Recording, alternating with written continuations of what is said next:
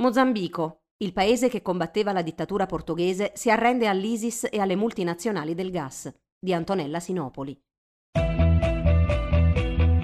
Ti piacciono i nostri podcast e apprezzi il nostro lavoro? Valigia Blu è un blog collettivo, senza pubblicità, senza paywall, senza editori. Puoi sostenere il nostro lavoro anche con una piccola donazione. Visita il sito valigiablu.it. Valigia Blu, basata sui fatti, aperta a tutti, sostenuta dai lettori.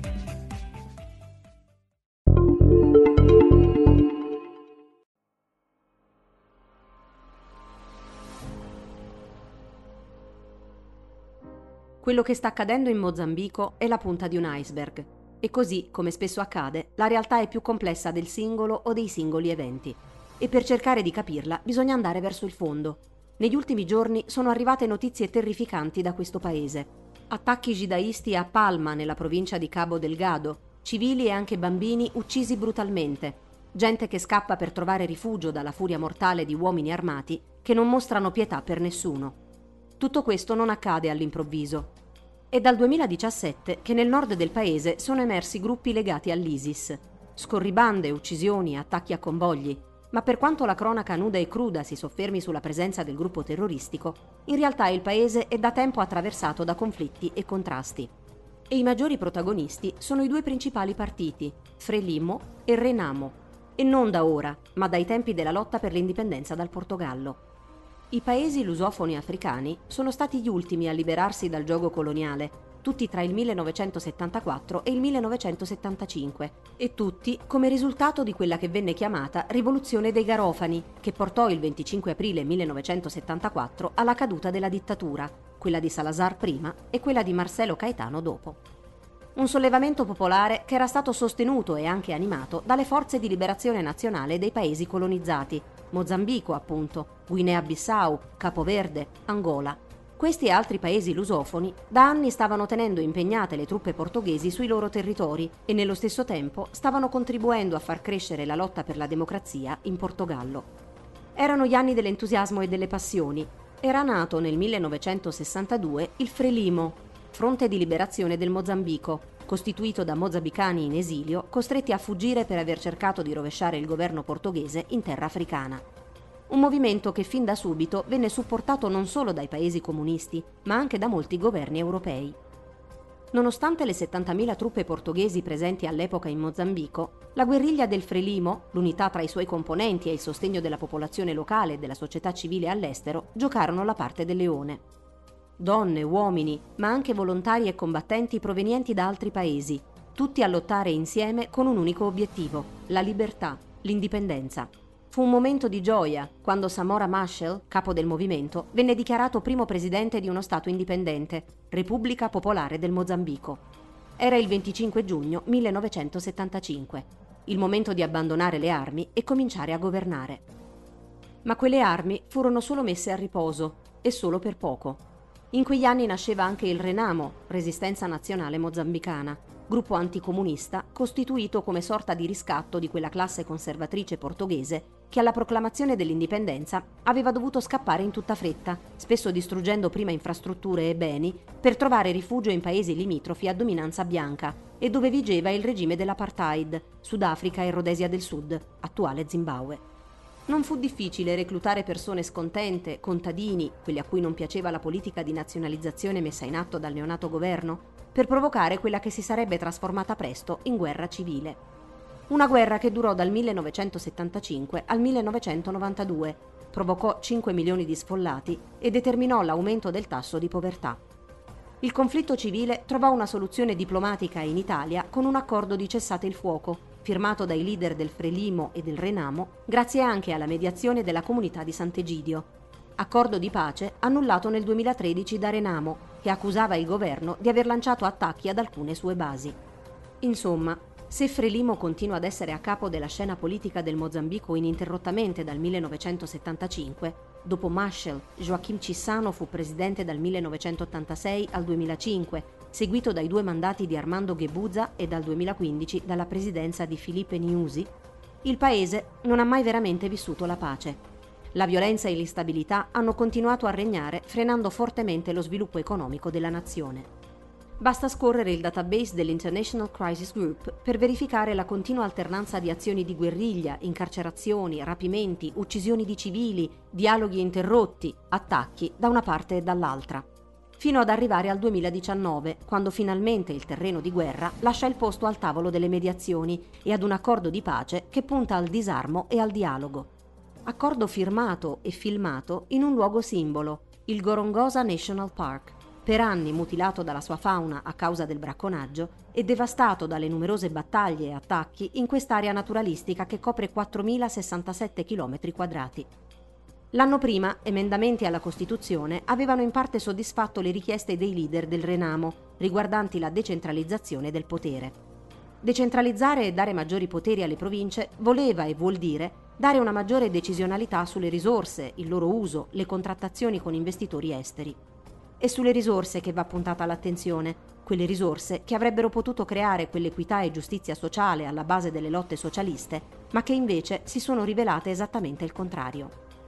Capo Delgado, la provincia che ha visto aumentare negli anni la presenza di gruppi armati terroristici, ha la più alta riserva di gas naturale scoperta negli ultimi anni ed è oggi sede dei tre più grandi progetti di sfruttamento di questa risorsa in Africa, il progetto Mozambico LNG della francese Total del valore di 20 miliardi di dollari, il Coral FLNG Project dell'italiana Eni e la statunitense ExxonMobil del valore di 4,7 miliardi di dollari e il Rovuma LNG Project in collaborazione tra ExxonMobil, Eni e la China National Petroleum Corporation per un valore di 30 miliardi di dollari. Ma come spesso accade in questi paesi, nonostante i miliardi di investimenti che questi contratti hanno portato, la gente del luogo non ne ha beneficiato. Al contrario, sia il territorio che i suoi abitanti hanno visto la loro vita cambiare e peggiorare con l'arrivo dell'industria del gas. Oltre 550 famiglie sono state costrette a lasciare le loro case, le società transnazionali si sono impossessate delle loro terre. Alcuni sono stati ricompensati, ma con denaro che non vale la perdita, offerte, appena un decimo delle dimensioni degli appezzamenti requisiti, che non hanno potuto rifiutare. Interi villaggi sono stati rasi al suolo, bloccate vie d'accesso al mare, altra risorsa fondamentale in questo paese che affaccia sull'Oceano Indiano. E nonostante il territorio stia fruttando miliardi di dollari a investitori esteri sul fronte dei combustibili fossili, gran parte della popolazione non ha accesso all'elettricità.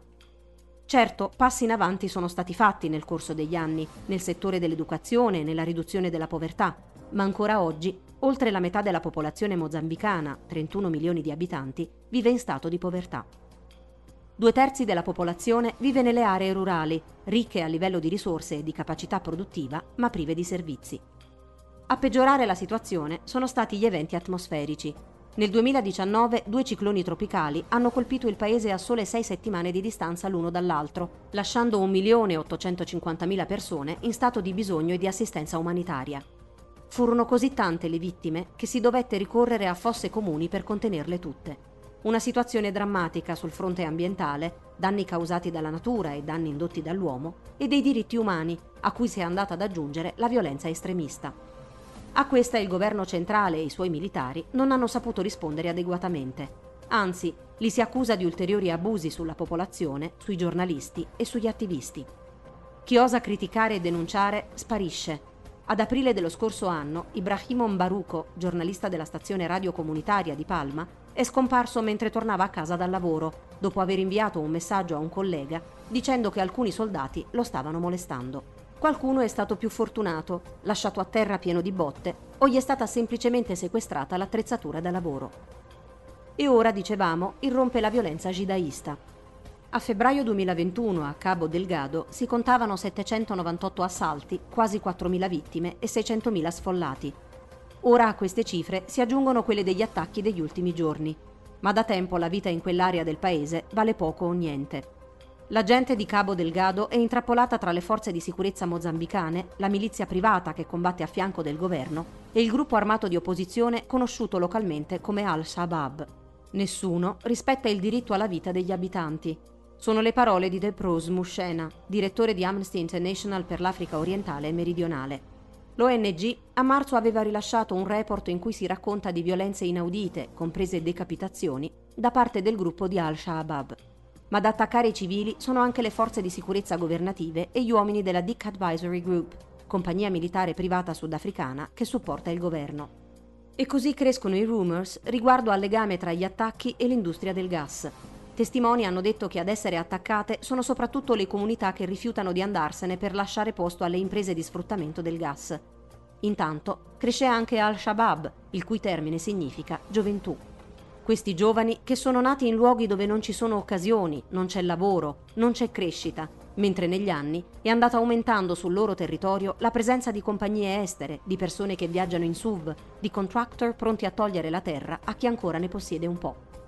Non hanno affiliazioni con il gruppo somalo, ma pare rivendichino una forma di Stato e amministrazione come quella dell'ISIS. Come simili sono le tecniche di violenza e di orrore che si lasciano alle spalle. Non si può negare che sia la povertà l'elemento che rende facile il reclutamento di questi giovani. Una delle analisi più interessanti per andare su quel fondo, ricordate l'iceberg, che permette di capire meglio cosa sta accadendo in Mozambico, è quella di Joseph Hanlon, giornalista e ricercatore. Grande esperto di Mozambico, di cui scrive dal 1978, Hanlon, in un recente articolo, mette in guardia contro la facilità con cui si appongono etichette a gruppi di individui e alle loro azioni, ricorda come gli uomini della Renamo non fossero mai stati definiti terroristi cristiani per le atrocità compiute durante la guerra civile. Molti di loro appartenevano alla Dutch Reformed Church. E fa notare l'insistenza del governo nel dichiarare la lotta ai terroristi islamici, nascondendo di fatto la protezione di imprese ed elite che usano le risorse del paese. Le ideologie islamiche si sono sviluppate negli anni a Cabo Delgado, ma la violenza corrisponde all'incremento dell'industria estrattiva.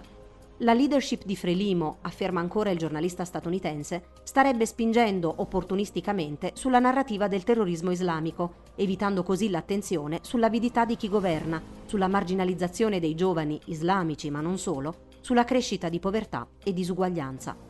Intanto Palma è ora una città fantasma. Le 75.000 persone che l'abitavano sono fuggite, molte premono sul confine con la Tanzania. L'ISIS ha fatto sapere di averne preso il controllo. Ora il campo è libero. Per i giovani del gruppo terroristico, che non hanno però cittadini a cui imporre la loro legge, e per le multinazionali, l'impianto Total è a soli 10 km dall'area, che non devono chiedere più ai proprietari della terra e ai contadini di farsi da parte.